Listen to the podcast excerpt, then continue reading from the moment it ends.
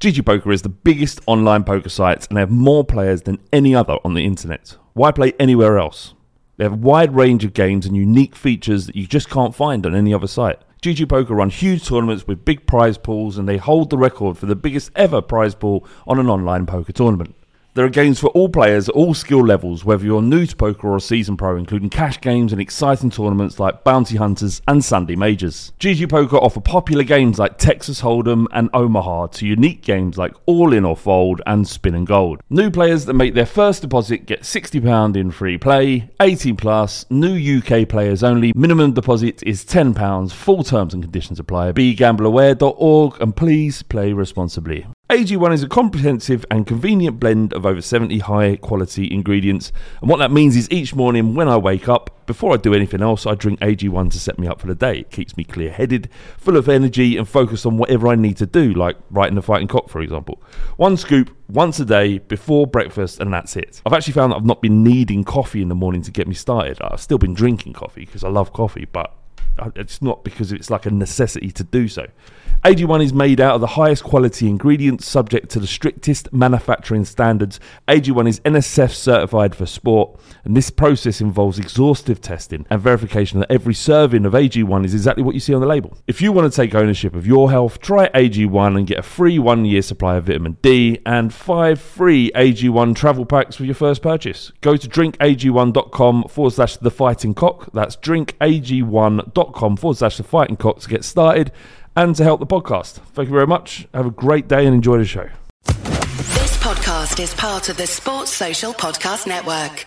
This podcast is part of the Sports Social Podcast Network. This podcast is part of the Sports Social Podcast Network. Geico asks, How would you love a chance to save some money on insurance? Of course you would. And when it comes to great rates on insurance, Geico can help. Like with insurance for your car, truck, motorcycle, boat, and RV. Even help with homeowners or renters coverage. Plus, add an easy to use mobile app, available 24 hour roadside assistance, and more, and Geico is an easy choice. Switch today and see all the ways you could save. It's easy. Simply go to geico.com or contact your local agent today. This podcast is part of the Sports Social Podcast Network. This podcast is part of the Sports Social Podcast Network. Geico asks, How would you love a chance to save some money on insurance? Of course you would. And when it comes to great rates on insurance, Geico can help. Like with insurance for your car, truck, motorcycle, boat, and RV. Even help with homeowners or renters coverage. Plus, add an easy to use mobile app, available 24 hour roadside assistance, and more, and Geico is an easy choice. Switch today and see all the ways you could save. It's easy. Simply go to geico.com or contact your local agent today. This podcast is part of the Sports Social Podcast Network. This podcast is part of the Sports Social Podcast Network. This podcast is part of the Sports Social Podcast Network. This podcast is part of the Sports Social Podcast Network. Geico asks, How would you love a chance to save some money on insurance? Of course you would. And when it comes to great rates on insurance, Geico can help. Like with insurance for your car, truck, motorcycle, boat, and RV. Even help with homeowners or renters coverage. Plus, add an easy to use mobile app, available 24 hour roadside assistance, and more, and Geico is an easy choice. Switch today and see all the ways you could save. It's easy. Simply go to geico.com or contact your local agent today. This podcast is part of the Sports Social Podcast Network.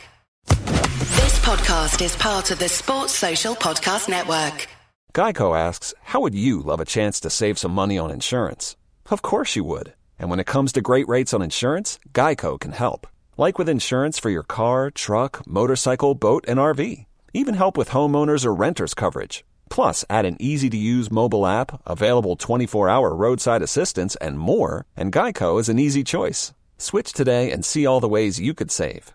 It's easy. Simply go to geico.com or contact your local agent today. Podcast is part of the Sports Social Podcast Network. Geico asks, How would you love a chance to save some money on insurance? Of course you would. And when it comes to great rates on insurance, Geico can help. Like with insurance for your car, truck, motorcycle, boat, and RV. Even help with homeowners or renters coverage. Plus, add an easy to use mobile app, available 24 hour roadside assistance, and more, and Geico is an easy choice. Switch today and see all the ways you could save. It's easy. Simply go to geico.com or contact your local agent today. Hello and welcome to the Fighting Cock podcast. I am your host, Flav, and I'm joined by Spooky, Thelonious, and the Telegraph's very own Charlie Parrish.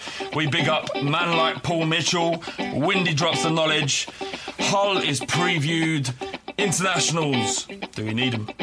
And we ask, who would Lloris like to kill? Yeah! Boom! It's the fighting. It's the fighting. Cock. It's the fighting. It's the fighting. Cock. Come on, son. It's episode 16, season 4 of the Fighting Cock podcast. Welcome, gentlemen. Good evening. Hello, Good evening. How's everyone doing? I'm alright. I've had better days. What's wrong? I just, I, I just, I think Thursday. That's all I'm going to say. Just Thursday. Yeah, we've uh, we've just come back from. Uh, well, I say just come back. We came back on Friday, Yeah. Manchester. I'm still feeling very jaded. It was uh, a fantastic experience. We're going to talk a little bit about it. Not too much, T. Don't worry. Thank God. Actually, there's so many people worried about what we're going to say when we record, so we, we can't say hardly anything really because we've got to protect people. We've got to protect our sources. Uh, but yeah, we, we, we'll talk a little bit about it. First of all, uh, thank you very much, uh, Spooky, for coming back once again. I'm alright. I feel like a guest these days. Well, you are a guest. Every you now and again. never turn up anymore, so that makes you a guest. You used to be a part of the podcast. I know, man. Life got in the way. I did an interview on Thursday um, where, where where someone asked me why did I start how did, how did the fighting cock come about? And I said I I emailed some bloke I used to know. That was all, all the props you got. uh, we've also got Charlie Parrish returns second second tricky second album. Tricky second album. Let's hope it's not too tricky like the season has been so far. Oh Jesus! Um, and thank you for coming back. The last. Oh, it's a pleasure. It's, I'm, I'm chuffed to be back. Thank you for the invite. It's a pleasure to have you. Uh, yeah, thank everyone for, for voting for, for the Fighting Cock in the FBAs. Um, we, we fell short. We lost to a Gooner podcast, and it was the last thing I wanted to to experience. I mean, we've finished second to them so many times in my life, and to go up all the way to Manchester to pay all that money. To get that pissed and to lose to another podcast would be bad enough, but to lose to one of them was was god awful. Everybody wasn't happy. Bardi was not happy. Uh, we will. I'll offer my apologies as the host of the Fighting Cock podcast to people there who um, experienced how unhappy Bardi was at the time. I won't say any more than that. Uh, but apologies to the people that organised the event, uh, to the people that went into the, the, the, the podcast category, and everyone else who experienced his vitriol.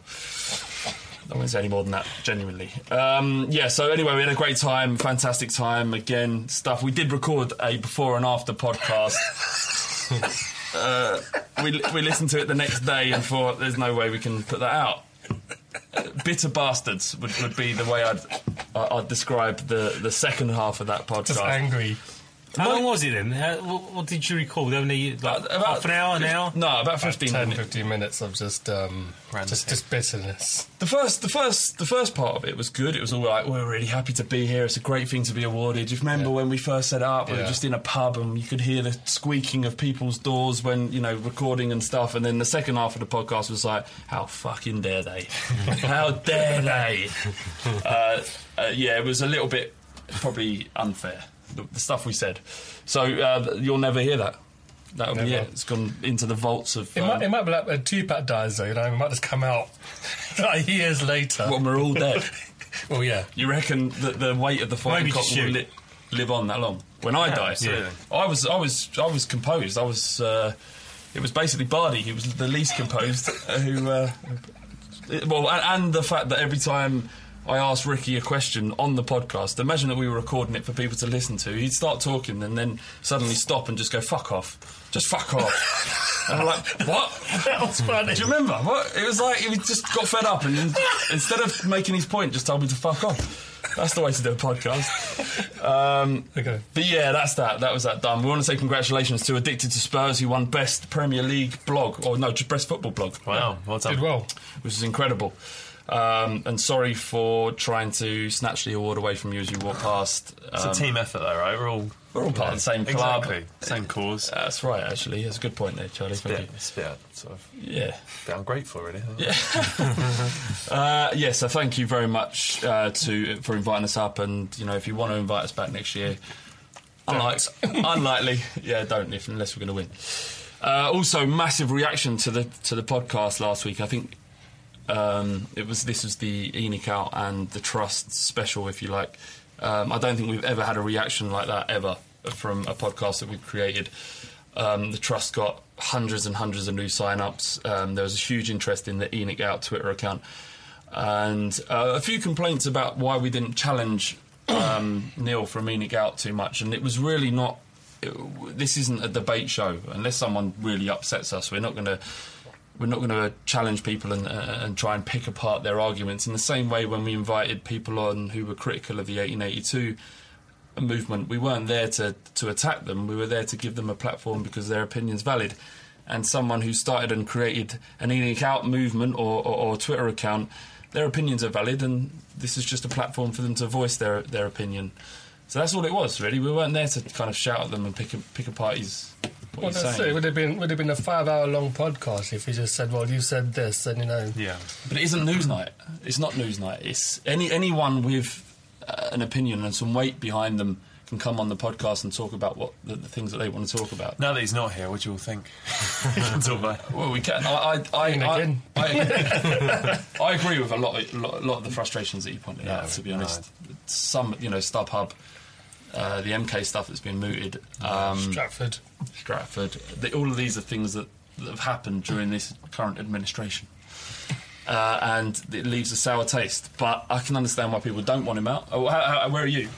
Um, I think I'm somewhere in the middle, which is the most boring answer you could give. But Most people I don't think I'm sort of ready to make a poster and sort of turn up at White Hart Lane with a Yeah. with a flag, sort of asking for Daniel Levy's head. But at the same time, there's definitely some discontent brewing. I think you know, despite relative league success to what we you know what we've been used to the last sort of twenty odd years, I think it's almost sort of more jarring that despite us finishing in the top six for X amount of years, there's still this sort of dark mood that seems to be hanging over the club, which I think is quite curious, really.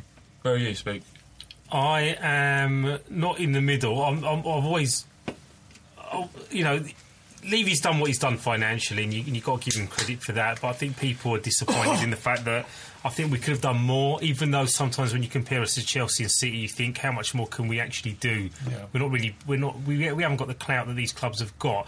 But we have had seasons where we have missed out on Champions League by a point. Or a Robin penalty or you know, yeah, and, it, and you, it, it does make you think if the right players were ball, and then it gets it gets it starts getting muddled because you can say we have spent money.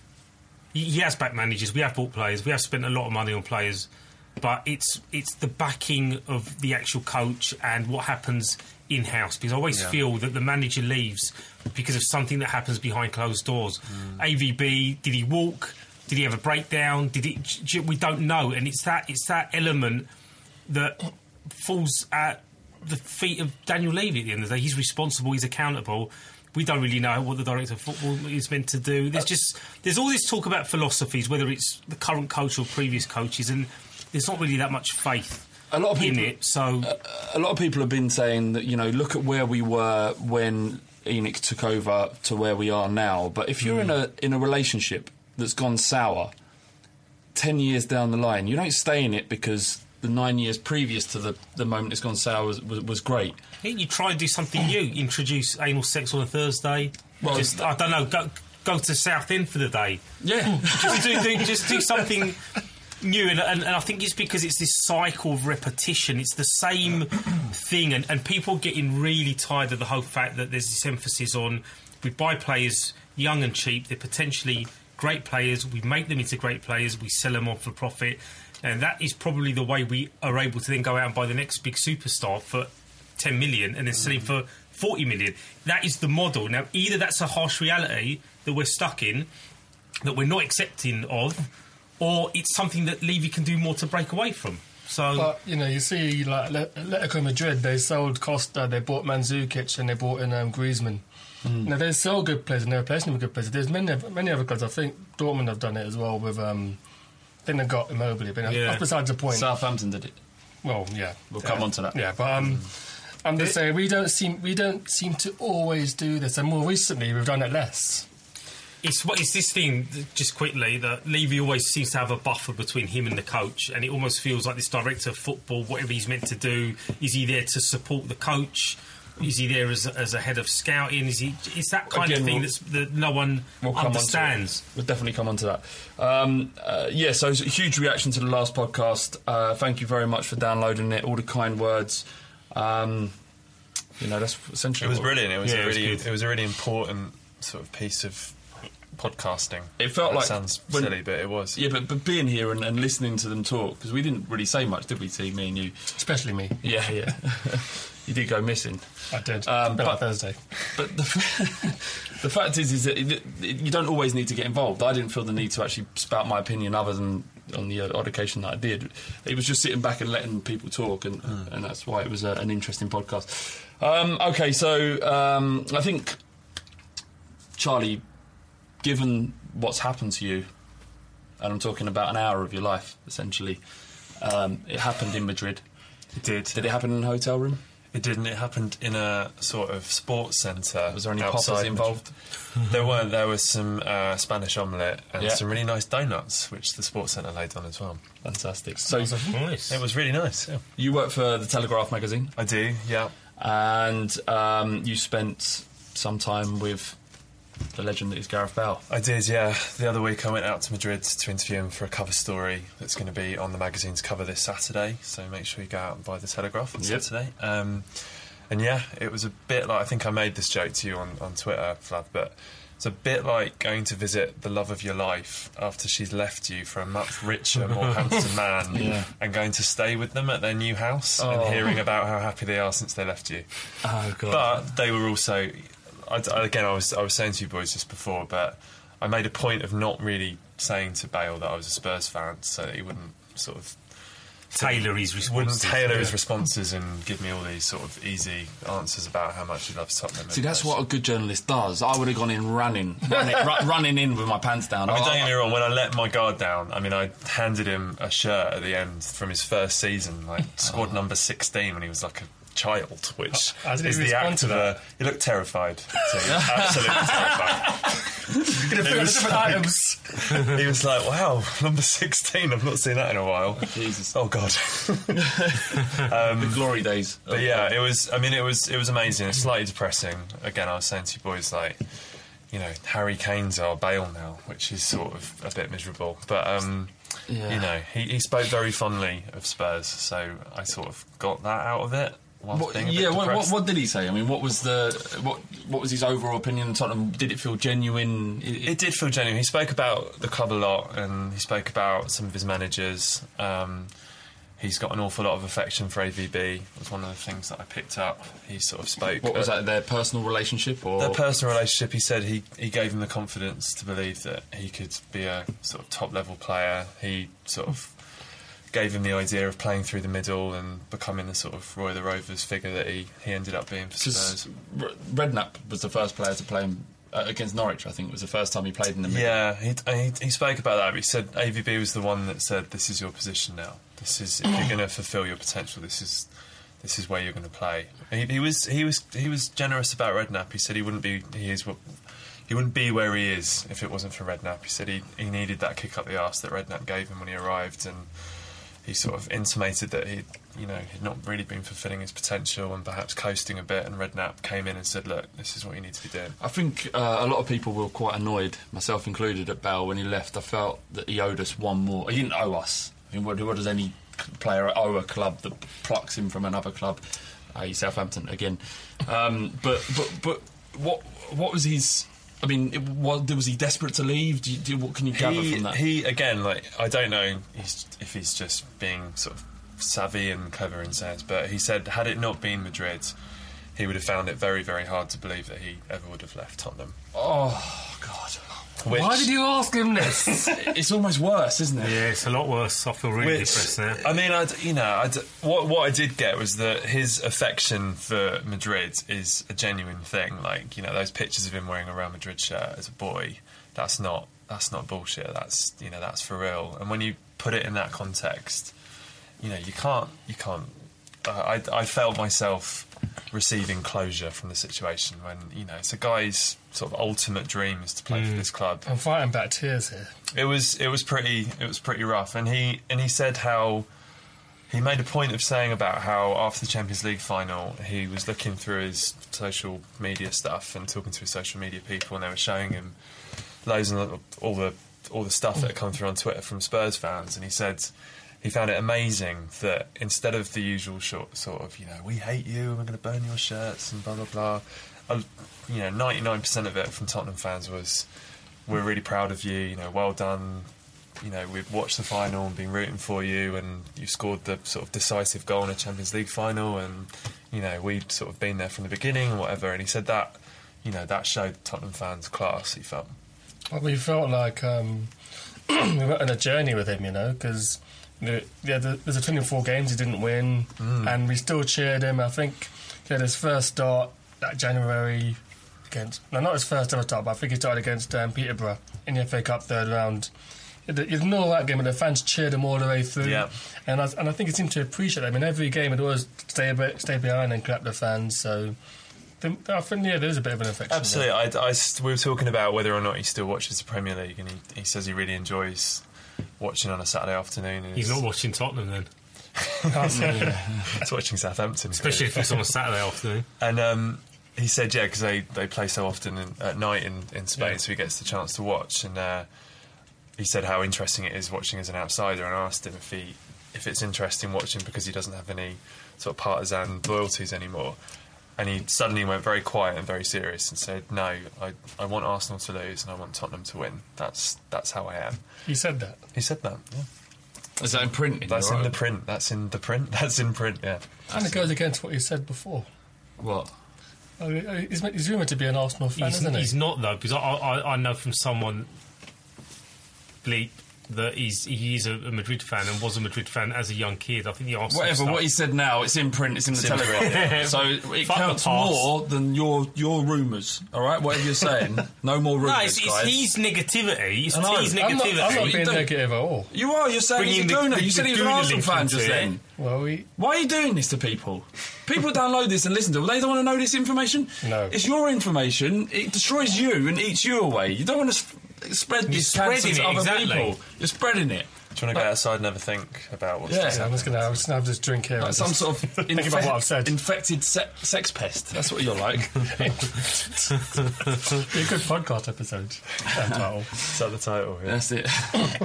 Uh, yeah, so uh, I mean, it must have been an amazing experience. But one of the sections where you was talking about his favourite goals for Spurs, and you asked me whether I could guess his favourite goal, and I came up with the his first free kick against the Arsenal. I think it was his second goal for Spurs, maybe his first free kick against Arsenal. That's that was five Fulham. four, wasn't his, it? His That first one, goal was away at we Fulham lost 3-1. three three, I think. 3-3, yeah. yeah. Oh, yes, it's three one. Yeah. Uh, yeah, it wasn't that. It wasn't Sunderland. It wasn't against um, West Ham. Which he, he spoke about when I, I said about the sort of curse of his 24 games, and he laughed and said, he always says this when anyone brings this up. He was like, I actually started my Spurs career really, really, really well. I scored a couple of goals. He scored in the, in the derby. He looked fantastic playing playing on the left, and then he got injured for eight months, and you know was never really the same guy for a long time after that. But um, Yeah, I remember the injury. I like the fact that he's still got a chip on his shoulder about the 24 games. And It's it, it's a it's a it's a freak occurrence. It wasn't anything to do yeah. with him at all. It- I think he got injured against Newcastle.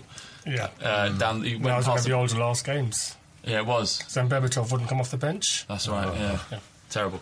Days. Um, yeah, but so can you guys guess what he's? It, it wasn't. Um, who did you say? Arsenal. Just a minute ago. It wasn't Arsenal. It wasn't. Uh, it wasn't West Ham. You guess what game? I said West Ham. Yeah, it wasn't that. he mentioned West Ham, but it's not the West Ham. What's his favourite goal for Spurs? Inter Milan. Nope. Um, One more. You got one guess, Spook, and then we're going to I can't think, mate. All I can think of the the, the, the ones he scored against Arsenal. Actually, we're not going to tell you. Buy the Telegraph on Saturday. Buy on Saturday. read it online. Bastard. Find out. Um, I'll give you a clue. It's an away game in his final season so you can guess. Maybe tweet in. I've turned into a sort of Saturday morning TV presenter.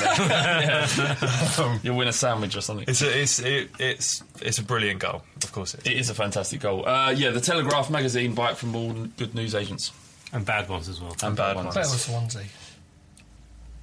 We're moving on. So Stoke, Stoke. Uh, uh, well, look, obviously we're not going to talk about the Stoke game in depth, but obviously the last two weeks, well, ten days since the Stoke game happened, it feels like an age ago. Um, there's a lot been said, a lot of anger. Um, part of the ENIC Out podcast last week was was to do with that. But but where do you feel we go from here? it was almost good that there was a break because this weekend would have been such a close gap, uh, a close amount of space between when that last game happened. It would have been hard to recover, but then all the players have gone away on international duty. What, what, where do you think we go? I don't know. I think it would have been good to have a game just to kind of get the taste out of your mouth. You know, just the quicker the games come around, the, the, the better. But um, I think we might. I, I reckon the fans may well pull together. They might. I don't know. What, I don't know what the catalyst will be to make that happen. But I've got a feeling that in the outcome of all this, maybe the fans will all pull together and get behind the team. I think it's good it's an away game. I think Yes. after everything Adebayor said and the atmosphere in the ground last Saturday, I think it's good that the the, the players get to go To away Hull. from home.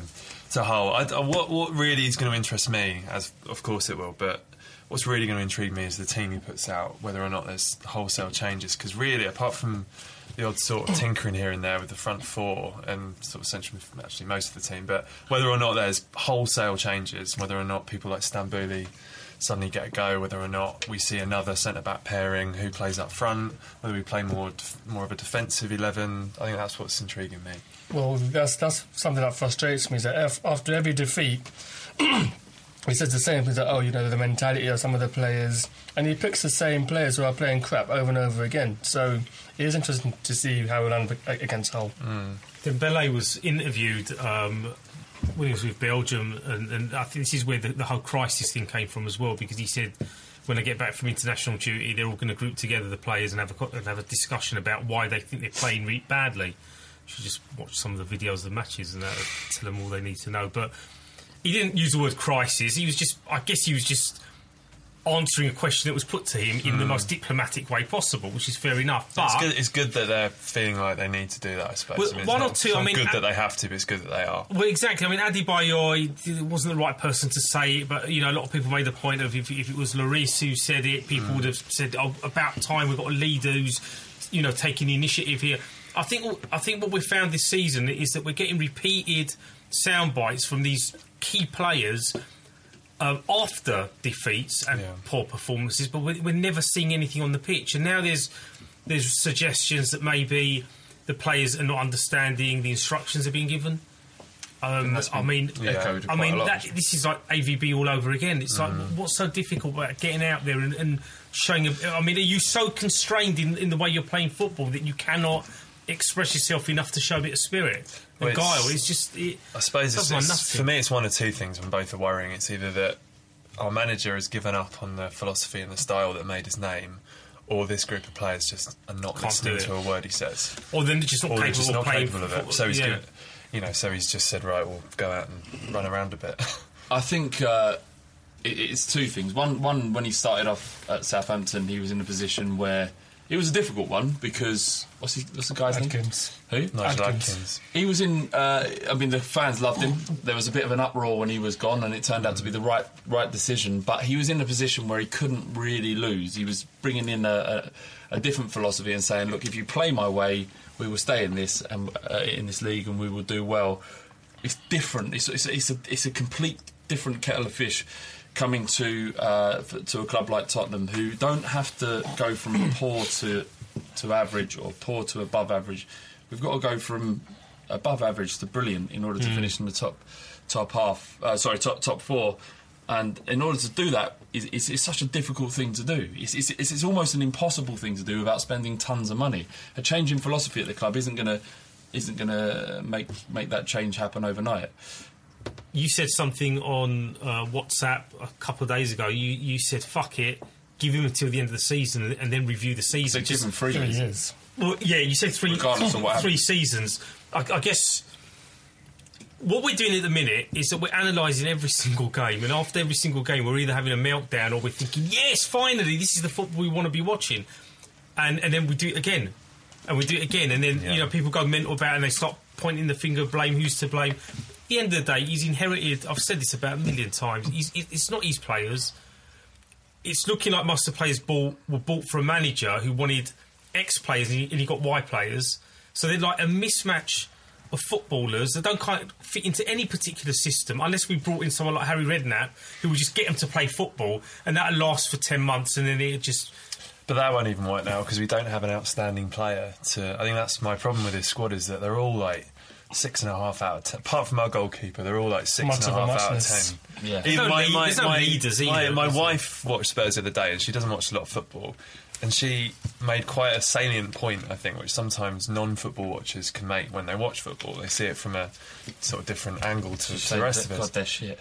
Basically god their shit. And she's sort of only really got gotten into watching Tottenham since sort of being with me so sort of five years and she said they're all just the same. All of them are the same. Like you used to watch Tottenham she said I used to be able to point at the best ones. It was either like Really? Modric or Bale or sort of Rafa at times or mm-hmm. Ledley. And she said now they're just like the just like sort of apple bloke. They're just all like Yeah, the yeah. same guy just the same mm. Do you think that it's that, that perhaps we some people try and look at it too com- in, in too too complicated fashion, and maybe the Redknapp philosophy of it's all about the players you have. You have good players, you do well. I just think I just think what's so disappointing for me is that I saw more sign of a system being implemented on tour in the US than I do now. Mm. Like we seem to be doing the, But it's, the it's a high lot more. press. Yeah, but that's like that's like playing s- you know, literally amateur football. I, I, totally, Not- not- totally. But sorry, there's so no. let- sorry, Charlie. I, I've got to Sorry, apologise to a, a. US fans. Uh, I'm not saying American football is amateurish. Pre, it's pre season, though, no Just one's saying- fit. Yeah, no one's. That's it. Yeah, That's what I'm saying. But they look, they seem to look fitter in those matches than they, they do now. That's that's my concern. They seem to be applying themselves better. It seemed in like it was a system. November. It was a system. Yeah. It there, there was something going on, and, and I, I want to know what's happened to this high pressing system. What, why has it been abandoned? And, and I, I think that without being able to pick Pochettino's brains, it can only be that he doesn't believe that the players we have Can do it. can do it, and, Yeah. and maybe only Mason out of the whole mm. team. He's looked at Mason and brought him in, and he's now a starter in everybody's books. He should start every game. Well, as Windy said, he's the only one who can follow the instructions to, to press He's- and, and he's- to pass the ball quickly. He's- which is, which is utterly miserable. I mean, really. he's looked I mean, at- it's so depressing. when you've got hundred million pounds worth Yeah. of players who, who can't do do Well, that. he's looked at our midfield and he's chosen Mason as the best player who's able to uh, uh, to implement his philosophy. And if that's the case, then you have to give him three years or, or Yeah. two years because then he'll get rid of who he wants and if- bring him. if- if- quickly. If that's the case, it makes a mockery of Levy and Baldini and the whole. It makes a transfer mockery of this summer because they knew the manager that they had, and granted, Early I on. think I think they like like you said, Spirit. I think they went out for Schneiderlin and whoever, Yeah. and ended up with sort of you know Stambouli, etc. Yeah, and they weren't the the players, but second. you know there are other players in the in the world of football that can surely implement a new manager system better than the ones that they've. as got. Southampton have done with Koeman. Yeah, absolutely. But the problem Spurs have, and some of our fans have, is that we'll see another team doing well, and we'll just try and, for example, Seville were beaten all before them. We take their manager. Apparently, the director of football was a catalyst and not the manager. Yeah. Um, we take Pochettino because Southampton are playing good football. I think we're just going to replicate what they do. We've got the um, recruiting bloke, whoever the fuck his Paul Mitchell, is, we're gonna yeah. come on to it. Yeah, but what I'm saying is that well, we get that, but they're working in they're working in a different club, a different mentality, and it, we're not going to replicate the success of Southampton. And I'll tell, I'll tell you. And so, just say, people talking about his philosophy, we don't have the players to follow it. So it's Yeah. not so sort of a well us playing a high pressing game. But Capoue, I think any one of us can outrun him. So it's not really going to be this high, not going to be this high pressing, high intensity team. He seems to like him. But anyway, go on. To I was finish just on going to say that I think the disconnect is that Levy probably has um, his hands in the football pie more than he should. Although there's he's- quotes from Comolli today that suggests that he might be influencing sort of where players play or the stuff about. Really? Comolli's I a can't- shit I mean, can't Comolli, Comolli's, Comolli's hawking himself around for a job, but he didn't he. I mean, I might be wrong, so maybe not. But didn't he talk about Bale, sort of, and Levy wanted him to play at left midfield because they were looking at all these stats, and Data, yeah. data, And then they signed Ra- Van der Vaart. yeah, based on data. Anyway, Yeah, But no, I was. I was- just going to say that I think there's a disconnect in that he's he's involved in it, and therefore they're um, reactive um, to, to certain things on a footballing um, uh, to do with the football side of things, rather than maybe him s- sitting back and saying, "You know what? I will financially back you if if if Baldini comes to me and goes, "Yeah, these are good players. You're not wasting your money here." As long as all um, all the attention is on the coach and his staff and, and the scouting system and whatever else. Rather, at the minute, it just feels like it's Levy managing, Yeah. like a general manager of the football club, and he doesn't know a lot about football. Okay, so today uh, Paul Mitchell handed in his um, his notice. That's a weird expression. You, as you tweeted earlier, you don't hear that often in football, do you? What does it Can they do that? Just, they're just, Just gone resigned. They're He going just- gardening yeah, leave. So he resigned. He probably had a conversation with Southampton. said, "Look, I'm going to, I'm, want to leave. How, how should we do this?" Well, why would he he? isn't- Why would he leave? I don't get it. Money. He's Why? probably. But he's going to be he's I going to think like treble or quadruple. Have you seen Hotspur HQ, Hotspur Way? It's pretty awesome. Uh, Do you know what, T? I think everybody comes to Tottenham thinking that they've made it or they they can make a difference. Which is Why why, can't they see why what they're so we see? fucking comfortable when we don't do it. But it. and also like if you if you're the guy that cracks it, if you're the guy that cracks Tottenham, Yeah. like you're made for life. And I know we're all laughing. That's ridiculous. We're I- never going to thought it a very be. bad analogy. That we're going to repeat. Let- let's let's uh, we'll, But anyway, yeah, we'll, read we'll the- go on to uh, The to brilliant, the brilliant article by uh, Jeremy Wilson. that's right, yeah. So we'll go on to um, uh, Paul Mitchell and what you guys think of him and perhaps why he's come I to don't know us. Is. Well, no, this is pretty much why I'm doing this. So, um, yeah, th- a lot of this information is, is come, comes from Jeremy Wilson's article. It was in the Telegraph. It was that's brilliant article. Really good article. Uh, Paul uh, Paul Mitchell was essentially he was at Southampton for three years. He, he kind of quit football after an injury at 27. He's now 33, so he's been out of the game playing wise six years. Um, and he's essentially in charge of recruitment or player recruitment at Southampton, or he has been. Um, he he was the person who made the decisions on the reinvestment of 65 million of the 95 million that they received in the summer this year, and obviously, as, you, as we've all seen, the Saints are flying. Hopefully that leftover money wasn't the money they spent on Tadic and Pellè, the good ones. yeah, yeah, exactly. Uh, he, uh, so, so not only does he kind of uh, buy players, but he chooses which ones to sell, sell as well. Um, so apparently he hasn't been brought in not to. Re- uh, he has he's been brought in not to replace Baldini because he doesn't have this this global network of, of scouts and information based on players elsewhere. But he's been there to analyse um, what the, the ability of the players as they come in and what role they could fulfil. He also is going to analyse the current squad um, and, and decide which and who should essentially be making making the, the, the, the match day squad and why they should be there and if the decision is going to be made to sell a player, why. Um, the best example of this was Chambers uh, going to Arsenal. He knew that they had a better fullback in Nathan Clyne, um, and so selling him for 16 million made sense. So you're thinking, well, how does he know this? They weren't going to keep Chambers. But how, how does how does he know this? And, and apparently, according to this article, when I was reading this, I was going, "What the fuck?" My brain was like exploding. This is this is like something straight out of James Bond. Listen to this. Um, at Southampton, he has overseen an entire department dedicated to this science, i.e., choosing players based on their on their ability uh, and their use in the squad. In a large open plan room at the club's new development centre, there are literally 10 computer screens of matches being watched throughout the day by full time Whoa, staff. are they know what? illegally streaming? I love, Foot- I love literally ten. It's either it is ten or it fucking isn't ten. In another corner, What a it- job as well. In another corner is the base for a team of scouts who physically get out and identify potential players right away from the st- uh, for, right away from the age of five upwards. These include men like Rod Roderick, uh, who oh, sorry Ruddick, who spotted Gareth Bale at age eight when he played six-a-side tournament. Um, the most intriguing element of this department, though, is what is known as the black box. Is this known as the black box in the club or by a press? You don't know. It must They're- come they're from the club. the 90s, they'll, be, weren't they'll be pleased. They'll, they'll be pleased with themselves. It's a small room with a phone. I hope it's red. I hope uh, uh, a desk and a row of chairs that faces a giant screen. Southampton designed their own computer software that is used in this room, and with just a few clicks, Mitchell and his team could be watching any player, team, or target anywhere in the world, no matter It's what like they're a- doing. They could be like having a sex. thing. they could be in a club doing blow. They could be doing anything. Click on a button, can they're find there. Blow. Right, anyway, anyway uh, flews. Uh, Mitchell and his team could be watching. Uh, blah, blah.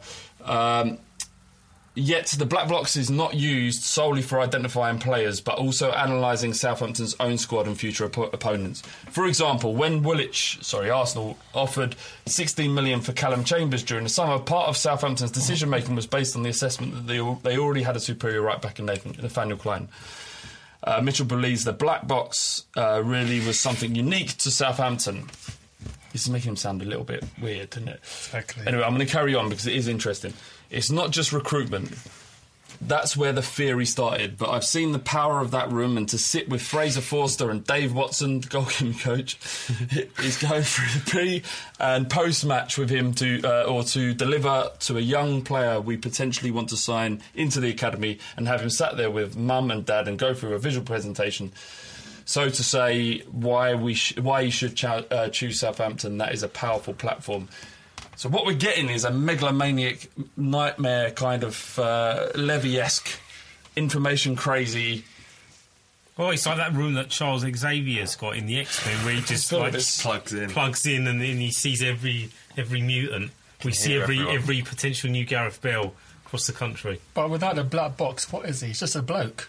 But he's gonna. He's got no black box. He's gonna the have to- manager I of the suppose he's gonna have What's to he gonna do? develop. He's gonna have to develop this software for Tottenham. Isn't I think I think Which he'll- doesn't sound like an easy SM, CMS job. I think he. Uh, I think he will. Um, if this is true, it, for- I mean, obviously, it's, it, a lot of that was quotes directly from from Paul Mitchell, but um, he would have to create something similar. I, I just think that if we're giving our manager or head coach someone that he's worked with before, that he's comfortable with, and that he trusts, this is a good thing. That's that's my bottom line thought on it. I think if you can surround your sort of number one guy, and you know, if you're, we're assuming our head coach is that person, and we're giving him every tool he needs to try and succeed, I think good good for good for the club. I think it's good. He's, I- Ba- he's Batman. And if he's got special software in a special little room that he It's likes not to go his software. it's not- Southampton software. They can design new software. Hey, better software. Do you see what happened when uh, Sports Interactive left Activision? They created Football Manager. And Activision. it wasn't Activision, no, it wasn't Codemasters. Activision. It doesn't matter where it's from. doesn't you've got matter. They went, to, they went to. Sega and made something better. They and made something better. And that, Paul Mitchell is Miles Jacobs. I- We I- are you know Sega. what? Char- Charlie's right about that. We're backing the coach, and that must be that's a, a a good positive. thing. That's a good thing. But we're, we're, we're meant to be Tottenham fucking Hotspur. Could we not have just settled back ten years ago and thought about doing this and thinking That's we're going to build the Tottenham we're, way. We we're going to build an academy, a, a new training centre that's going to be state of the I art. ain't got any computers there. They're running I haven't MS got a DOS. weird little dark room with a couple of chairs and a box of tissues. It just it, it, it, it seems wrong that we're, we're just stealing shit from other That's what we people. do. We Exactly. steal stuff from Southampton. Why is that weird? It's, we've always done that. That's normal. What we do is we take their good shit and make it bad. That's what the uh, Latin stands for. Facere. to copy is to. good to bad. um, I don't know. It was really interesting. I, I- when I read it, I was fascinated. Um, all I could say is it does sound a little bit ridiculous, but he's got a track record. No one expected the players that Southampton was signing this summer, based on what they sold, to be able to perform in the way that But they is, did. is this not concentrating on youth? I think he's all, all round it. All round, But then they, they also, I mean, the other thing, you know, without wanting to sort of piss on the bonfire a bit, he, um, you know, Southampton have spent an awful lot of money on very average players that they've since gotten rid of. Players like Ramirez and Osvaldo, and Yeah. the Japanese centre half who's still there but not very good, and lots of other players that quite a few journalists have been bringing up today when everyone's been championing this sort of seeming appointment. But also they've got they've got a Baldini, they've got a Les Reed, and Koeman has been credited with signing Pellè and Tadic and Yeah. players that have really made an impact. So I mean, we just don't know. Doesn't do mean anything, It doesn't mean anything. Who knows? He's got his hmm. special room. He's got all his videos. Essentially, got we, his- we need Koeman. Koeman as I think well. I can't remember who it was, but someone tweeted during the Stoke game saying, "I look forward to Ronald Koeman Yeah. sort of residing over a three-one Spurs home defeat to Stoke in sort of September 2015." I- I- I- mean, I- there's something horribly. I tweeted this this year that uh, uh, earlier on a couple of months ago saying that I'm looking forward to Koeman being sacked in February 2015. This is the It's prob- just- this is the nature of our club. I suppose this, and this is the issue in them. And who makes these decisions? Daniel Levy. He's the he's the you know if the fish stinks, it stinks at the head.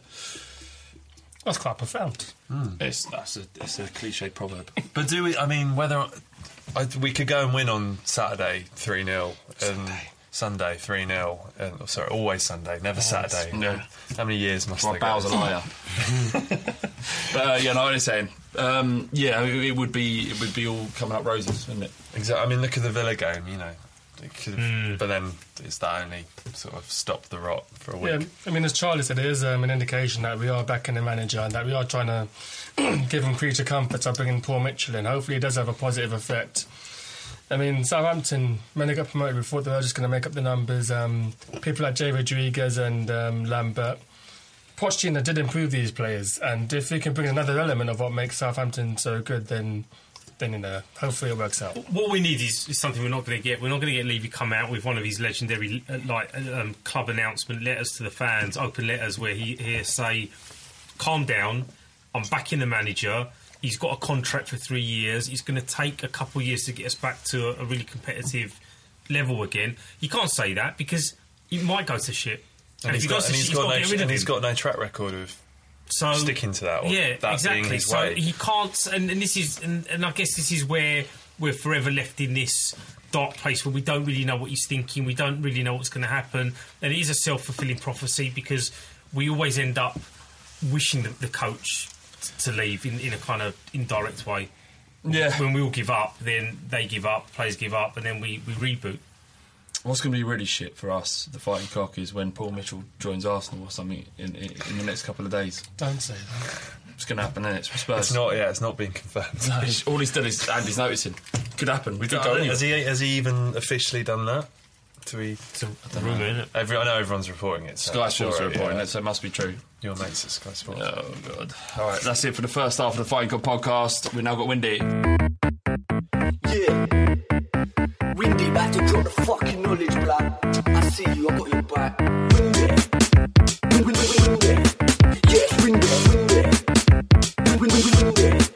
No pedo. Hi, this is Windy, back with the weekly youth update, looking at our young players and players out on loan. Starting off with the loan players, Jordan Archer played for Northampton Town as they lost 2 1 at Cambridge on Friday night. Shaq Coulthirst was an unused sub for Southend, and Thomas Lalgamel was an unused sub for Bari. Kenny McAvoy has been recalled from his loan spell at Peterborough. I think that's due to lack of playing time, as he made eight appearances for the League One team, although only three of them were starts. There were no under 18 or under 21 fixtures for Spurs this week due to the international week, but Tom Carroll played 90 minutes and Alex Pritchard was a 79th minute sub, with Harry Kane being an unused sub as England under 21s beat Portugal 3 1. They'll also play against France on Monday evening, and I'd expect Kane to start that one. Kenny McAvoy played the first half of the Republic of Ireland under 21 loss against USA. Dominic Ball was a 23rd minute sub for the England under 20s in their 2 all draw with Canada, and then started the match against Portugal on Monday. Filip Lesniak played the full game and scored the opener as Slovakia under 19s beat Azerbaijan 4 1 on Wednesday. He was in a 67th minute sub as they completed their UEFA under 19 qualifying round, beating Hungary 3 0. Kyle Walker Peters played 90 minutes and Josh Onomah came off the bench on 79 as England under 18s beat Poland 3 2 on Saturday. Then on Monday against the same team, Onomah played 83 minutes and Walker Peters was a 72nd minute sub in a 4 1 win. That's it for this week, but if you're interested in more young players, follow me on Twitter at Windy Coys. That's Coys for Come On You Spurs. Welcome back to the Fighting Cock. Thank you very much, Windy. Let's go, champ! Let's go, champ! I was screaming at you when you was passed out at the uh, awards tea. Really? I never knew, like we spent we spent about maybe at least a month talking about it. Yeah. And you kept waking up during the ceremony going, What is this? what are we doing here? It's like, T, we've been talking about this. You know what we're doing here. I don't know why I asked that. Um, You're a very bad drunk. yeah. I, I, I was. Aggressive. I didn't know you were so aggressive. I'm not normal. I'm normally quite a loving guy. Um, the Fighting Cock is sponsored by Calm. 12 men a day commit suicide. It's thought that it's, be- it- it's because we don't talk about our problems. If you're feeling sad or low, talk to someone. It doesn't have to be someone you know. Calm have an helpline open between 5pm and midnight. The number is 0808 802 5858. They also have a web chat that's open at the same time. visit their website, thecalmzone.net. I always mess that up. I've been reading that out for two years, Yeah. and I mess it up every single time. What's their Twitter page? Is it the Calm Zone? It's at the Calm Zone. Okay. That isn't there. I remembered that. It will be. Uh, we've got Hull next. Um, Hull haven't won a game, which I found amazing. I didn't really because people Yeah, think that. Hull are having a good season, and apparently they are. They're doing well. They're in the cup still, aren't they? In the League Cup. I think so. I Don't know. I don't know either. They're doing well. We don't know. They're doing well, but How uh, does ex Spurs doing up there at the minute? They all out injured. Dawson's injured. Dawson's injured. Is Oh. Huddlestone in there. Dawson, so Dawson might be scoring the winning header from a corner Well, against. I'll tell you what, there's a few more miserable stats. Uh, go on, give us some. Hull have failed to score in the last three games. League games. Merry Christmas, Hull This, City. is all, this is all league games, by the way. Oh, man. Hull have not beaten Spurs since Ramos days when they beat us at White Hart Lane. Geovanni scored that free kick.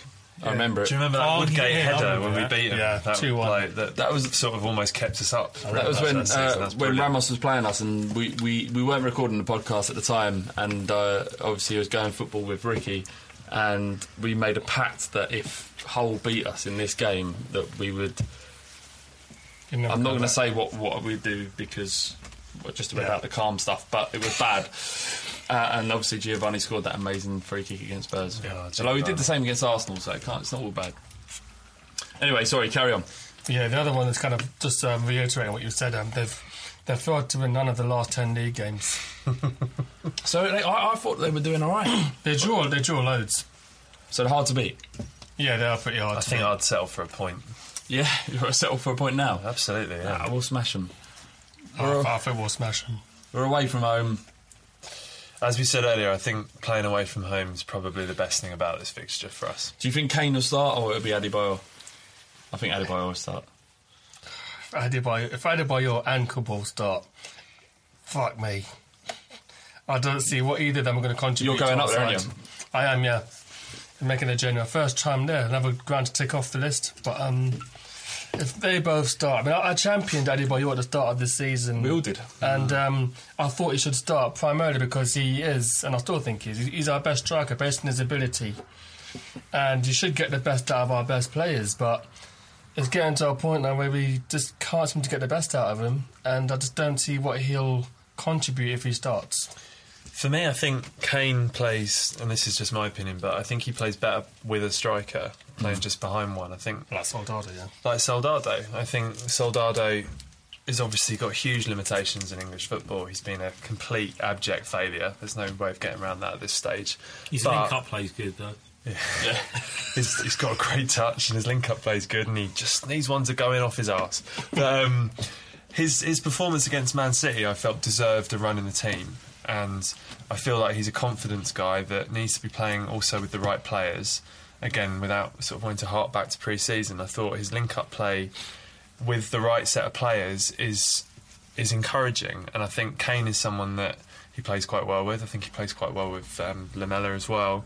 For me, Kane playing behind Soldado would be what I would I'd go for. Right? So against Hull, uh, our front four, if you think we're going to play one behind the three, um, you'd have Eriksen on the left, Kane as a number 10, and. I would I would keep Eriksen out of this game. This isn't a game for Christian Eriksen. so who would you play? I'd play. I'd probably play Chadli.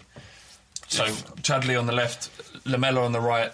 I think so. I was I was all I was weirdly up for Townsend getting a run after um, after the Europa League game where I was quite impressed by him, and I thought also playing the sort of homegrown kids might be a, a way to go for a while. But um, I actually I saw Windy tweet during the week about playing um, a midfield three of Stambouli, Mason, and uh, Bentaleb. Whether or not this is the game to reintroduce Bentaleb, I'm not sure, but I do quite like the idea of playing more of a 4-3-3 for a bit because you know, one thing we've not spoken about in terms of what the root of our problems are is that every time the opposition go forward, they look like scoring. And I've not seen us defend this badly in years, and I think it's actually an underrated facet of the Tottenham of the last few seasons, certainly the AVB years, were we were actually pretty fucking good in defence. Excuse the language, like we were all right. We were. Despite the games against sort of Man City and Liverpool, we I mean, were. the, the, We the real the real fag end of his tenure was awful, but you know there were No, spells where we were we were solid. that season we'd only let in one goal uh, before. It before, wasn't wasn't that many, no. Yeah. before Liverpool. I think it was one goal in twelve games. Or and now we've we've gone back to being sort of punchline Tottenham that I we think that we were. When when Pochettino signed, one of the, the reservations we had was that his system against the better teams, although that isn't even what's happened, even weak teams that you consider weak going forward have exploited us, um, would be that given the high pressure and uh, and the, They'd pass round us, etc. yeah, or they would just break. They, they would they, we would lose the ball and they would break, and, and that's what happened against Stoke. That that happened time and time again. And you think Stoke aren't known for this, so why is it happening against Tottenham? And and that has to go down to Pochettino's system. What's really bizarre is he was a centre back, and um, he seems was? to Pochettino. All right. And he persists with. Um, I mean, Fazio deserves to start some games, but maybe not as many as he as he has. Um, persists with Kaboul. You'd think he'd, uh, he'd he'd be a good judge of a centre back. He doesn't seem like he is. I mean, even someone like Steve Bruce. You he's got Curtis Davies there. I forget who. He, put- well, Dawson, as well. You can see a decent centre half in his system. I His think. son. Well, well, yeah. well, but I just think I'm really surprised that Vertonghen just doesn't start don't, it's been rumoured that he's got a knock, but I don't believe that for a second. We were Spook and I were just talking about, or I was harping on about Vertonghen, who I, I do have a bit of a soft spot for. But for me, getting Vertonghen on side was would have been one of my priorities. Yes, the first- one of the first things he should have done. He's clearly a moody player. He's clearly an emotional footballer who reacts badly to things and reacts well to things. But there's no getting away from the fact that in his first season in English football, he was in the PFA team of the season. He was a really, really excellent centre back. Whatever happened last season happened. But for me, if I was the manager and I was looking at the array of talent we've got back there, he is the most talented defender in that squad. Getting him on side, I'm not saying make him captain, I'm not saying let him off the hook for sulking and giving up in certain matches, but making sure he knew that he was part of, you know, an integral part of things and playing in the important matches would. Because it's not like people around him are playing any better. Exactly. You know, Fazio's proved a disaster in most matches. Kaboul has turned into this comical figure that everyone can't understand what's happened to. Chiriches is similar, you know, and there's no one else. So why the- he's isolated him in this way, I find mind-boggling. I really The do. other thing is we're not winning many games without Vertonghen Yeah. as well. It's not like we're it's not like we're dropping him and we're winning all these games. I mean, I think West Ham is only from memory that we've won in the league without Vertonghen playing, Mm. and I just think. Um, I mean, just like I mentioned earlier on with AVB taking Bale to one side, said, I'm going to build my team around you. I mean, I'm not saying I'm going to build a team around Vertonghen, but he's going to be one of the first people who say, you know what, if you're fit, you're starting full stop. Yeah. Because he's our most talented defender. It's a spine, isn't it? You've got the world class goalkeeper, you've got potentially a world class centre back. You, you get those two sorted, then you can work on the rest of the team. We just haven't got anyone else in, Yeah. to really build that Well, spine apart up. But apart from Ryan Mason, obviously, our, Yeah, our one, apart- our one true world class player. an academy player. But um, yeah, I, to be honest, guys, I'm not going to give you any tactical insight. I just want us to look good, play well, and win. I just want and, a bit it's, of and it's amazing how difficult a wish that appears to be these days. Like you sit back and you, you, you expect the worst, you get the worst. Happened at Villa, but we dug deep and when we got the result there. Um, and then obviously it goes to shit when we go back Can to you White remember a Hart Lane, game that so- we played away from home that play, where we played awful? I, I, I don't think. I think we've performed well away from home throughout the season. So, maybe, may- season, yeah. so, so maybe Adebayor had a point about what it does psychologically Yeah. playing at White Hart Lane because we know it's a kind of very Compact. It's an, it's an intimidating atmosphere. It is. for- It's for small, the home players. and and, and it's, it's not intimidating because it's loud. It's Yeah. intimidating because you can hear the groans and hear the hear the pressure. and you, you can hear tutting. Sometimes the atmosphere is that bad, but um, I just I find it interesting that I've I've I mean going back to the away performances versus the home performances, I, I much prefer the setup away from home. We again we were talking off off pod about um, how well we were set up against Arsenal and for for periods of the match against Man City Yeah. in terms of how dangerous we looked as a, a counter attacking outfit. And I understand that when we're playing at White Hart Lane, teams come and they set up and they sit men behind the ball. And I don't think we're talented at the moment enough to break teams down in a way that we used to, where we used to have exceptional players like Modric's and Bales and Van der Vaart's to actually pick apart these teams. Now we don't. So maybe you know playing playing in a in a more sort of compact, slightly more defensive than what we're doing, maybe, and, and sort of picking teams off on the counter attack is the way that. mi- exploiting mis- mistakes rather than kind of dictating. Yeah, the which would also play. suit a high press as well. You know, you're mm. getting in amongst the defenders and So causing be- mistakes. Actually becomes quite a, a kind of rudimental and, and uh, basic approach to football rather than a highly complicated. Well, exactly. You're going back to basics, but with a bit of intelligence uh, and a, a bit of astuteness. In this is how we're going to win this game. This is how we're going to break down the opposition. If they come to White Hart Lane and play it in a particular way, this is what we're going to do to to, to to to regain some confidence. Because at the minute. After we play at home, I mean, it's miserable before kick-off. People already expect us to lose, the supporters. So mm. if you guys are there, it must it must if it's impacting the people that are there because a lot of people walked out. Apparently, they were so sick of the people around them moaning and groaning. But it kicked off. I mean, I don't know physical fighting, but people saying, oh, "I've had enough of this."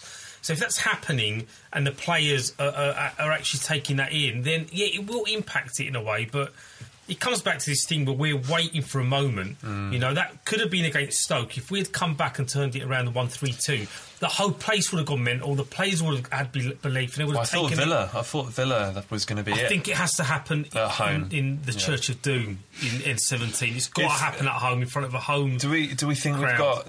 Because my my worry is we've got, as we said, we've got a squad of very ordinary players at the minute. Does anyone think there's a player amongst them that can sort of step up and drag us out of this? Because that's what for me it's going to take. I think we, all all we've got is players that are committed to the cause in terms of, you know, I, I think Townsend, despite his limitations, is committed to what we're trying to do. Mm-hmm. Mason, Kane clearly is. They they, they want to get out there and drag the team through. Even Danny Rose to the degree is. Yeah. Yeah, and these are players that are homegrown that have been a part of Tottenham for a long time, and they, they, they love clearly love playing for us, but they don't have the the ability to. yeah they don't have the world world class ability that We're not going to be selling them to Real Madrid for 40 million at any point. I think Kane one day might end up next to uh, Bale and uh, Modric and Lloris. in a testimonial. Yeah, maybe. But uh, yeah, I mean, to answer your question, no, we don't have we don't have that player. We we haven't, um, and we hope Lamela might become that player one day. But in terms of God-given talent, I think that guy is the one who might one day do it. He needs to put on about a stone in muscle. Um, But it's the football. There's no urgency with the football. There's no, come on, let's fucking do this. It's I all think there very is there is in there is in Rosen, there is in there is in Mason, and there is in, in pockets of it. Away from home, it works. At home, I just, as a team, I don't see it as a collective. It's not I don't enough. bel- It's not enough. That on its own isn't enough. You, you need quality and you need people, players that believe in a philosophy, and that's. I, I agree, but I'm not even seeing the ba- the fundamental basics of the, the physical aspects, the mental aspects of you know what we're a team, we're going to pull together, we're going to win this game. It kind of breaks down too easily. We're very soft in key areas. Fucking hell, it's a disaster. See, you guys next week. I'm out. I'm. When I saw uh, uh, Vertonghen's comments and him talking about the kind of disaffection that, that there is between him and Pochettino, I don't know if it's real. I don't know how much you can read into these comments when he was in Belgium, but it did feel like I was walking along, I was walking to work, a bit miserable, come back from Manchester, feeling a bit sorry for myself, and I thought maybe we should all just we've got to start again. We just scrap it all. Just let's boil it all down. Sell everyone. Let's survive the season, and let's just start again and re- and let let Pochettino do what he's got to do. Sell 'em It's- all. It seems like the only reasonable solution. I mean, I know it's, it's, this sounds like doom mongering, and, and it is a, it is to a certain extent, but just just allow Pochettino to be. Yeah, let him do what he wants. Let him mm. sell He's, who he he's the wants. most important person there. He's- I mean, none of these players are Bale or Modric or anyone like. So I don't him. know. I think aside from Hugo, I'm not sure anyone would be too desperately sad if any of these players were to leave. Well, it's, it's, it's a shame that these average players are seeing off boss after boss after boss when Yeah. the player should be the issue, not not the manager. Yeah, was which so Flav's point I think is Well, yeah, Lamela's uh, been here 18 months and he's had three managers. How, how's he supposed to learn his, his trade? And, and, and every Uh, time they're not the ones that are being held accountable. and as much as I hate Redknapp, um, he's he he was the one constant in that rise. Yeah. And we had Bale, Modric, and I know they're world class players, but he had to play them and he had to utilise them, and he did that. And there's something in consistency at a football club. Moyes is much derided. You know, the fact that you've gone to Sociedad, people are pissing themselves at. But when he was Everton, he oversaw times when they would struggle with relegation, but times when they would challenge for the Champions League and qualify for it.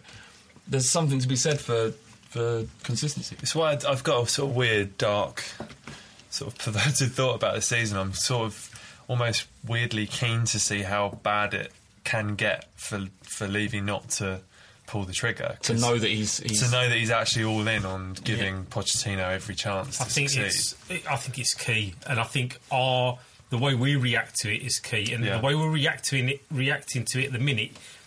It makes me concerned because we are powerful. Because once we stop moaning and want a manager's head, the media will get will feed into that, and and the the, the chairman will think I have to do this because that's what the supporters want.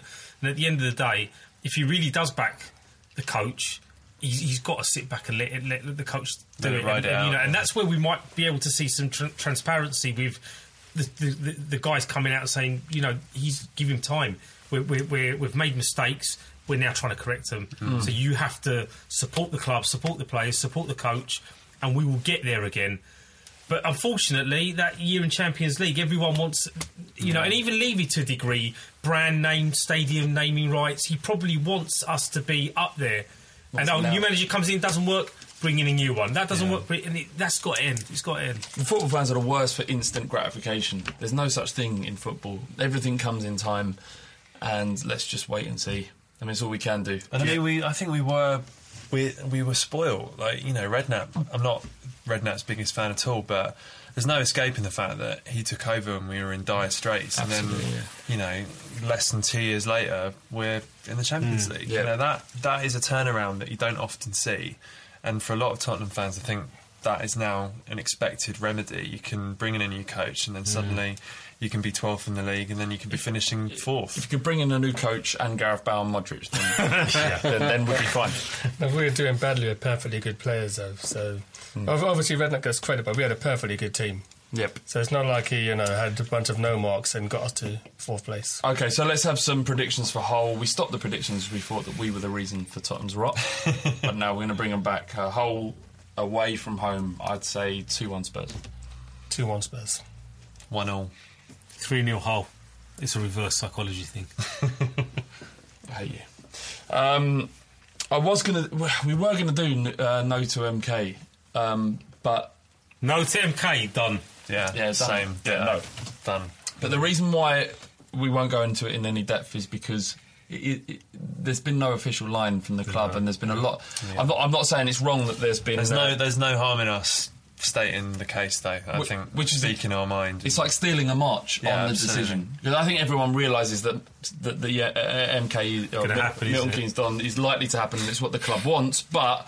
Um, at the moment, we'll just leave it. Do you think? I think that'd be a better idea. We were going to talk about it, but not. And, and next week we'll probably be in a much possession, much better position. just as a plea to the club, just think how it's going to make us feel And look. when Arsenal come to us, and we no longer have a leg to stand on about anything. Yep. About anything whatsoever, about being the pride of North London, about being the original North London club, about anything. We've shat We'd- on the whole thing. We would shat on everything that the club is built on, essentially. I actually I brought up the fact that uh, th- there's no difference between Arsenal and MK Dons in that they're, they're both franchises and neither club should exist. And I think someone responded from Milton Keynes and he listed a Man United, Bolton Wanderers, Nottingham Forest, and maybe a couple of other Kilmarnock, maybe a couple of other teams, as, as if to say, well, these clubs also moved.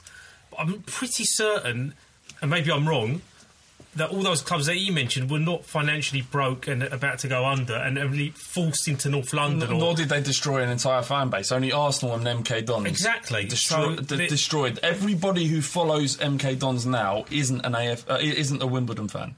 That's the key. Yeah. That's the thing. If we, it, it wouldn't have even been the same if Spurs moves to Stratford because Spurs fans would have followed them there. In my eyes, it would have been as bad, but to, to, it wouldn't have been. It Still wouldn't have been London. the same. But then, I don't think the I don't think the distance is the issue. It's, it's MK Dons. Yeah. People, are, Yeah. I mean, there's, there's there's this graphic that you know we've tweeted ourselves Yep. that um, oh, it's 60 miles. I don't give a fuck how far it is. It's Mil- it's MK Dons, and Yep. I just will not. I will not contribute to their revenue stream. Okay, look. The, the alternatives is West Ham. I mean, they're cunts, but The minute, the minute next week. the minute that um, th- th- that this becomes an actual viable Yeah. option, uh, and the club admit Well- that, then we'll, we'll talk about it at length. But the the, the trust, the meeting, Yeah. meeting the club Yeah. on on Thursday, um, and we'll see what happens from there. Enjoy, enjoy the biscuits. next Cat of mine. Ne- next week, um, we'll probably be in a better position to discuss it in full. So we've had some questions in. Uh, John Steggles off Facebook says, "Should the Premier League continue with the international ga- uh, when the inter- international games are on, using the squad players that are still around the clubs, youth players, etc.? It would spread the games out more and prove less of a need for a winter break. Give game time for youth players into the league. No dull shit at the weekend with no Tottenham can't stand international football You club also- over the country." You also pointed out that, that they do it in rugby. Really? So Yeah. you use your squad. So your international players are gone, and you use your squad. Do you know what? It wouldn't be a bad idea. Could you imagine the, the whinging from Tottenham, from Man City, from Man United, Chelsea? It would actually le- level out the Premier League probably for just for a couple of games. It's just mental. Yeah, it's just I, it's, I don't agree with the ruling because it just depends on if you play a vital. I mean, international breaks aren't generally at, at a prime time of the season. Normally, I think March is about the latest Yeah. one. So it's probably not going to be at a stage of the season where um, it's going to hurt you in any way. But if you're at the bottom of the table and you're scrapping for points and you play a club Yeah. who are also near the bottom of the table and your squad is decimated funny, and you need those points, then funny thing is, is Yeah, it, fuck them people. you come up to Christmas and you play about five games in the space of two days. Yeah. Do you know what I mean? Have the international break over Christmas. Mm. Would you, if, if you had the, if you had Why not? Yeah, everyone gets a little winter break apart from the international players. The rest of the squad can have their turkey and shit. Well, that's not a bad idea. Just faking injuries. Play all the games during that That'd be a lot of but, but injuries. that's, but that, that's the that's the internationals teams. They have the FA's problem, not ours. Um, would you would you grant a ruling that meant that no international friendlies could be played during a, or, or uh, uh, qualifiers could be played during a club season? There's no. You'd That's- have, how would that yeah, work? you- I don't you, give a you fuck. have to. I, I I don't see where you're coming from, but it has that. It's like the be- beginning of the season. You play a couple of games, don't you? And then it's like it's it's, like one- international yeah. break. It's like Or, fuck's sake. or, or eliminate Gibraltar, San Marino, Andorra. Just eliminate them. Nah. Just don't have them in it. Just make them and then play the same teams in the. Uh, look, basically, what I'm getting at is I don't give a fuck about international football. I want it gone. It gets on my nerves. It ruins my I, weekend. I went to the England game on the weekend, and we um, on, on the way home, we were me and my mates who I went with were talking, and this was about half an hour after the game had finished, and we were, were like, "Can anyone remember anything that happened?" and we were sat there, and this is like a really like shitty football snobby thing to say, and Yeah. I love club football, hate international football, but we were watching, going, "Wouldn't it be funny if Slovenia scored?" like, to like make this more interesting, wouldn't it? And then that's you know we're supposed to give a shit. Apart from if you, does. you belong to a small club um, and you want to, because that's what most of the um, the England supporters are, are made up of. They're small clubs, uh, and there are some big clubs that have fallen on hard times, like Leeds and Sheffield Wednesday and the and the whatnot. But the, Yeah. and there are some fans that, that go to international footballs from Premier League clubs as well. I don't want to are a lot suggest of, there the are a lot of of- Arsenal shirts at Wembley. I don't want to suggest the political agenda of those those fans, but um, I think uh, I just think it's kind of outdated. I think everyone hates the FA, everyone hates UEFA. The only time you kind of get behind England is when you're playing in a major tournament, and I, I don't know. Maybe I'm outdated in the way I'm thinking. Maybe there is a Well, the World Cup is great, even though I'm not. Again, I'm not committed to England as I was maybe in the the, the golden generation when we kept losing quarterfinals and semi-finals or whatever else. But yeah, it is a crock of shit, and it is. Funnily enough, Charlie, you said during the break that this international break is almost. It feels like it's cleansing us because of the misery that club football is bringing to, to Tottenham supporters at the minute. It almost feels like a nice little welcome break away from the stress before we get get back into it again. But usually, international breaks are the bane of any season because, especially if you've just won a couple of games, Yeah. then you think momentum lost. Maybe pick up a couple of injuries if we've got players out uh, on duty, Yeah, and, and, it, and it's frustrating. It is frustrating. I mean, I'm I'm also a club over country, but that's not to say that I hate England and I want England to do But I badly. don't hate No, England. No, but it seems it seems that when people declare it's like it's it's either you love one or you love the other. I love, I love both. I want to see England do well. I don't see, I don't see a benefit of um, us playing when the international games are on because I don't know. You want to see your best players playing. You know, I don't. I mean, it, it, it would be probably interesting to see what would happen if I don't know Man City play Chelsea with bereft of their international players, but You find them what they're like without their money. Yeah. they'll still be better than most people, Oh, wouldn't yeah, they? yeah, yeah. you know what I mean? Um, yeah, I don't know. I just think it gets in the way of football I enjoy. I don't have any. You don't even enjoy watching Tottenham, though. Do you see that picture on, on, on Twitter that got retweeted? But, um, the guy at the England game whose view was blocked by, By the waiter. by a waiter. He was serving in up. Club Wembley, though, man. What? Yeah. Is that true? Yeah, Yeah. but Yeah, fair enough. Yeah, if he's, sitting, yeah, if, he's, if he's actually sitting there, he's a bit of a hypocrite then. Yeah, absolutely. I just, I mean, I, I, when I look at the England team, I look at I, it just smacks of the FA, and, and I hate the FA. I hate what they've uh, what they've become, and um, I just think it's really depressing that there's. You used to be able to watch three or four Spurs players, and there's not.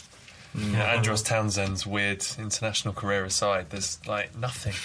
Nothing is Spurs. Okay. loads. So I've got another question from uh, a, a man called Ian Walker. And he asks, what comes first? Hugo is sold or he snaps and murders our entire defence? How does he murder the defence? Is it really That's, Ian that's a more interesting question. Yeah. By Pardon? which means does Hugo commit first? I reckon he can do uh, kung fu. I can imagine plenty of roundhouses. That's a bit boring. I want, to, I want, I want weapons. Knives. Yeah. Asbestos. I reckon no, maybe, maybe just garrot them, you know, like a cheese string. just, just go behind Kaboul and just like Well, that's what you should do: is put asbestos in his gloves, right? And then uh, when Kaboul's having a game, he goes up and cuddles him and pretends like he's helping him. Just rubs his face. Smothers his face. Oh, he's down. He's down. Get him off. Get him off now. He's down. Um, I think the the bigger question is that you know when is Hugo going to be sold and when is he going to get fed up of having to s- sit behind those players? January. This summer. Uh, we won't sell him. I don't think No, we'll not, not Jan, it's the summer, yeah. Yeah, summer. Un- Unless something drastically magical happens between now and then. Yeah, I he, win a game. It depends who's in for him as well. Because I mean, it depends Real which Madrid. massive club need a They've just keeper. bought a keeper though. have they? Yeah. I thought because they want to play. Uh, CS is still playing, isn't he? But Yeah, but they've got like Keylor Navas, haven't yeah, they? it's whether or not he proves to be sort of world class. all right, Bayern Munich they've got Neuer. Yeah, and they've Uh, got Reina. Roma were being linked with him today. Whether or not come he'd on, bother with Roma. Italy, I don't know why he'd want to go to Serie A. Maybe he'll be in such a dis- depression. Roma. Loads, yeah, Roma. I mean, Roma are the hipsters' favourites, of course, but Italy's a nonsense at the minute. Isn't it? Yeah. It's no offence, buddy. No offence, buddy. No, o- offense. Offense. um, yeah, I mean, I, I can I feel for him because he's clearly the best player we have, and he's a, he's a goalkeeper, and he should be playing in the team. Took, took a pot shot at Daniel Levy as well. Yeah, he did. Well, what was he saying? um, what did he say? He just said that the problem isn't the coach and that there's a problem at the club. What, is, what do you You know, expect you know. if you're changing the manager Yeah, every? yeah, exactly. Absolutely. Played under three. Was it four? What, Three. he, he's played under the free. Yeah. I- yeah, it would be for, for me, the biggest mistake Pochettino's made so far is not making him captain. Yeah, nailed on. Mm. Don't like sure he had his- captain. I see no problem with it whatsoever. He's, he's in, this, in this day, it's about having an France ambassador and a Oliver Kahn was captain. yeah. So, so shut your mouth, well, Steve. So it's Michael, yeah. So, Yeah. so All those Fuck teams did really well. fuck him. Fuck him. So what, we're gonna we would have beat Stoke if he was our captain. Yep. Is that what you're saying? Yep. I just think for the profile of the club, he's the perfect person. And I know off the field stuff is nowhere near as important, but I think the position of captain is one that carries weight in a sort of almost diplomatic, ambassadorial sense, and for what the club means in a broader perspective to the world. And I think having someone who captains a big country who's got all that experience and people, you know, he's like he's our only world famous player as well. Like, Make him captain. Make him captain. I I, think- see, and, and for Kaboul. I think this is where we've gone wrong. I think Pochettino's probably come in and had a look at the dressing room and said, "Oh, Adebayor's really vocal and he's really well liked, and Kaboul's eh, eh, he's been at Tottenham for a while and Yeah. he's he, he's quite vocal in the dressing room, and he's gone for the obvious choices, whereas." That's probably why we're doing so badly because we always go for the comfortable, Yeah. easy choices rather than saying, you know what?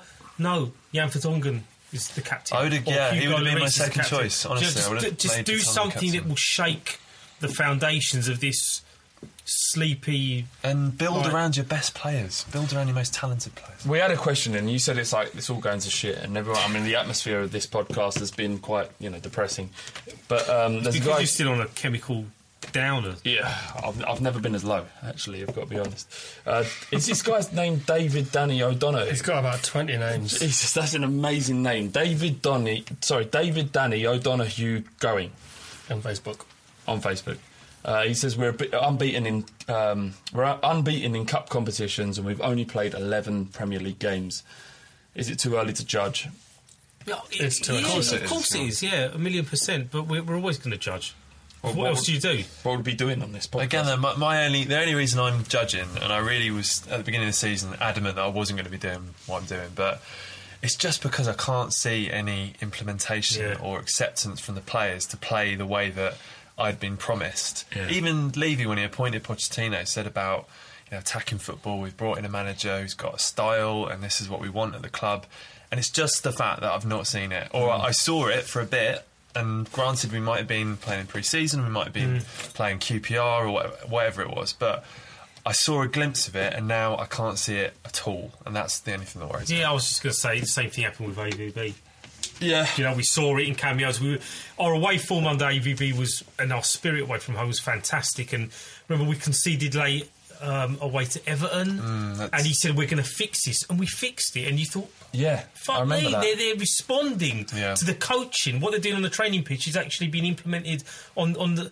But then it degraded when you kind of realised that he was so stubborn in his methodology with his possession football and and and none of the attacking side of it worked. You kind of thought, well, now it's not going anywhere, and he just imploded in the end, and we had to make the change. But yeah, we, we get certain things right. We get the important things that will finish it off wrong, and it collapses. And, and, and at the minute, you're right. We're not seeing enough from him.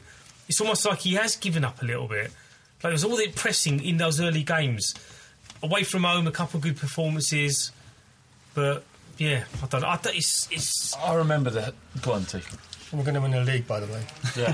How many points? Um, say about 20. Twenty. 20. Just give, just give him a heads is up. this my football Is that manager possible? save game? Is that I'm possible? I thought it was twelve. 12, yeah. 12. Win the league by 12 points. We can still win by twenty points. Yeah, going to win every single game. Fazio, Fazio said in the press this week that we can still win the league, I love that. which I thought was just Did he say win the league or top Yeah, four? no, he think said he we can, we I can like still him. win the league. I like him. I like Fazio. I'd like to say on record, I think Fazio, sh- Fazio and Baton in every match for me. Okay, Let, let, okay. let, let them develop a partnership. Do, do, do, do. Fazio. Do, do. Have you ever mentioned about 8 and 82 Newcastle, by the way? It's but- not happening. That's, that's, not that's not possible, Yeah, it? we don't want to give more bad news. It's not going to happen. They've taken every ticket and more. They're trying to get more. They're trying to get two thousand. Fair play to him. It's midweek. That's incredible. Jesus Christ. Incredible. Silly Geordies. Uh, we're going to smash them to bits anyway. It's got it's got our name all over it. The League Cup this year. Yeah, it has, yeah. absolutely. Yeah, mate. We're, we're going to Wembley. uh, Absolutely, one hundred percent. You, you, again, you heard it here first. That's happening. I'm putting all my money on it. We're going to win it. Yeah. Not just going to Wembley. We're going to win the whole fucking Going thing. to beat Southampton in the final. I'll, I'll, I'll take that. A bit of silverware. Seventh, eighth, Here's- as here's- we're going through yeah, here's a question. So we're so we're twelfth right now. Would we settle for a cup? Doesn't matter which one. And twelfth, Yeah, I would. yeah, absolutely. yeah. Yeah.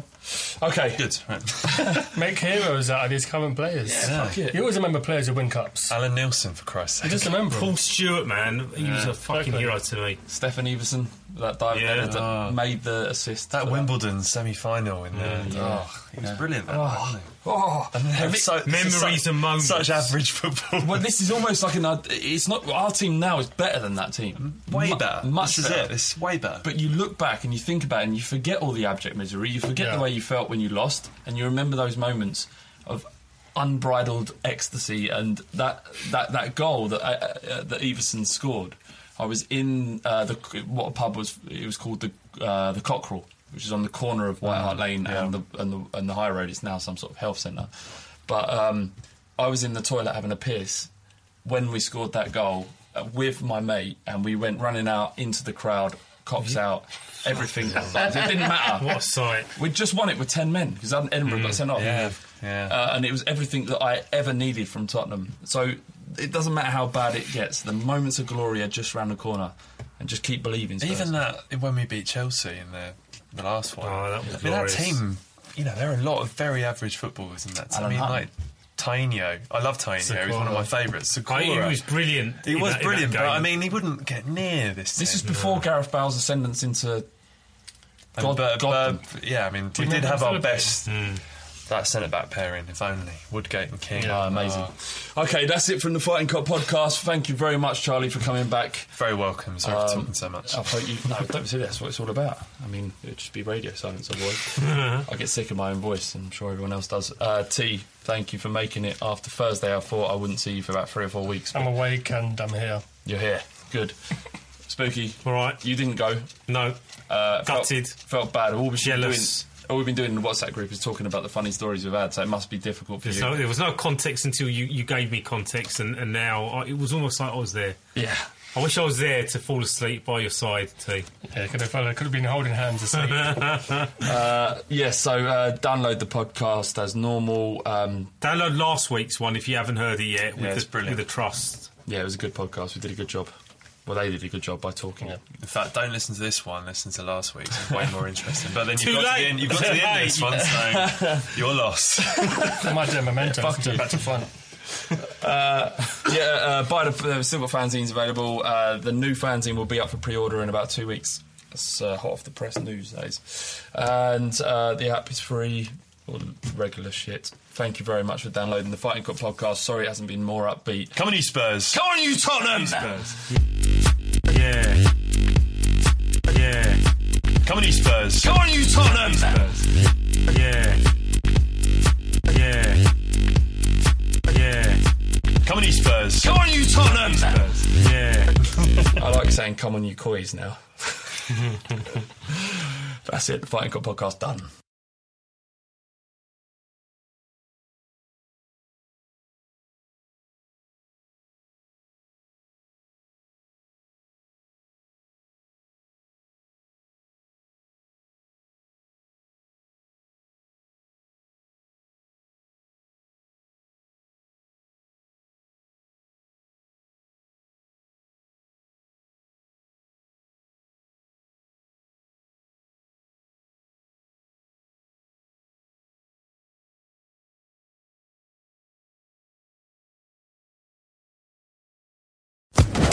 Social Podcast Network.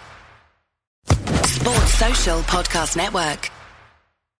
Sports Social Podcast Network. Sports Social Podcast Network. Sports Social Podcast Network. Sports Social Podcast Network. Sports Social Podcast Network. Sports Social Podcast Network. Sports Social Podcast Network. Sports Social Podcast Network. Sports Social Podcast Network. Sports Social Podcast Network. Sports Social Podcast Network.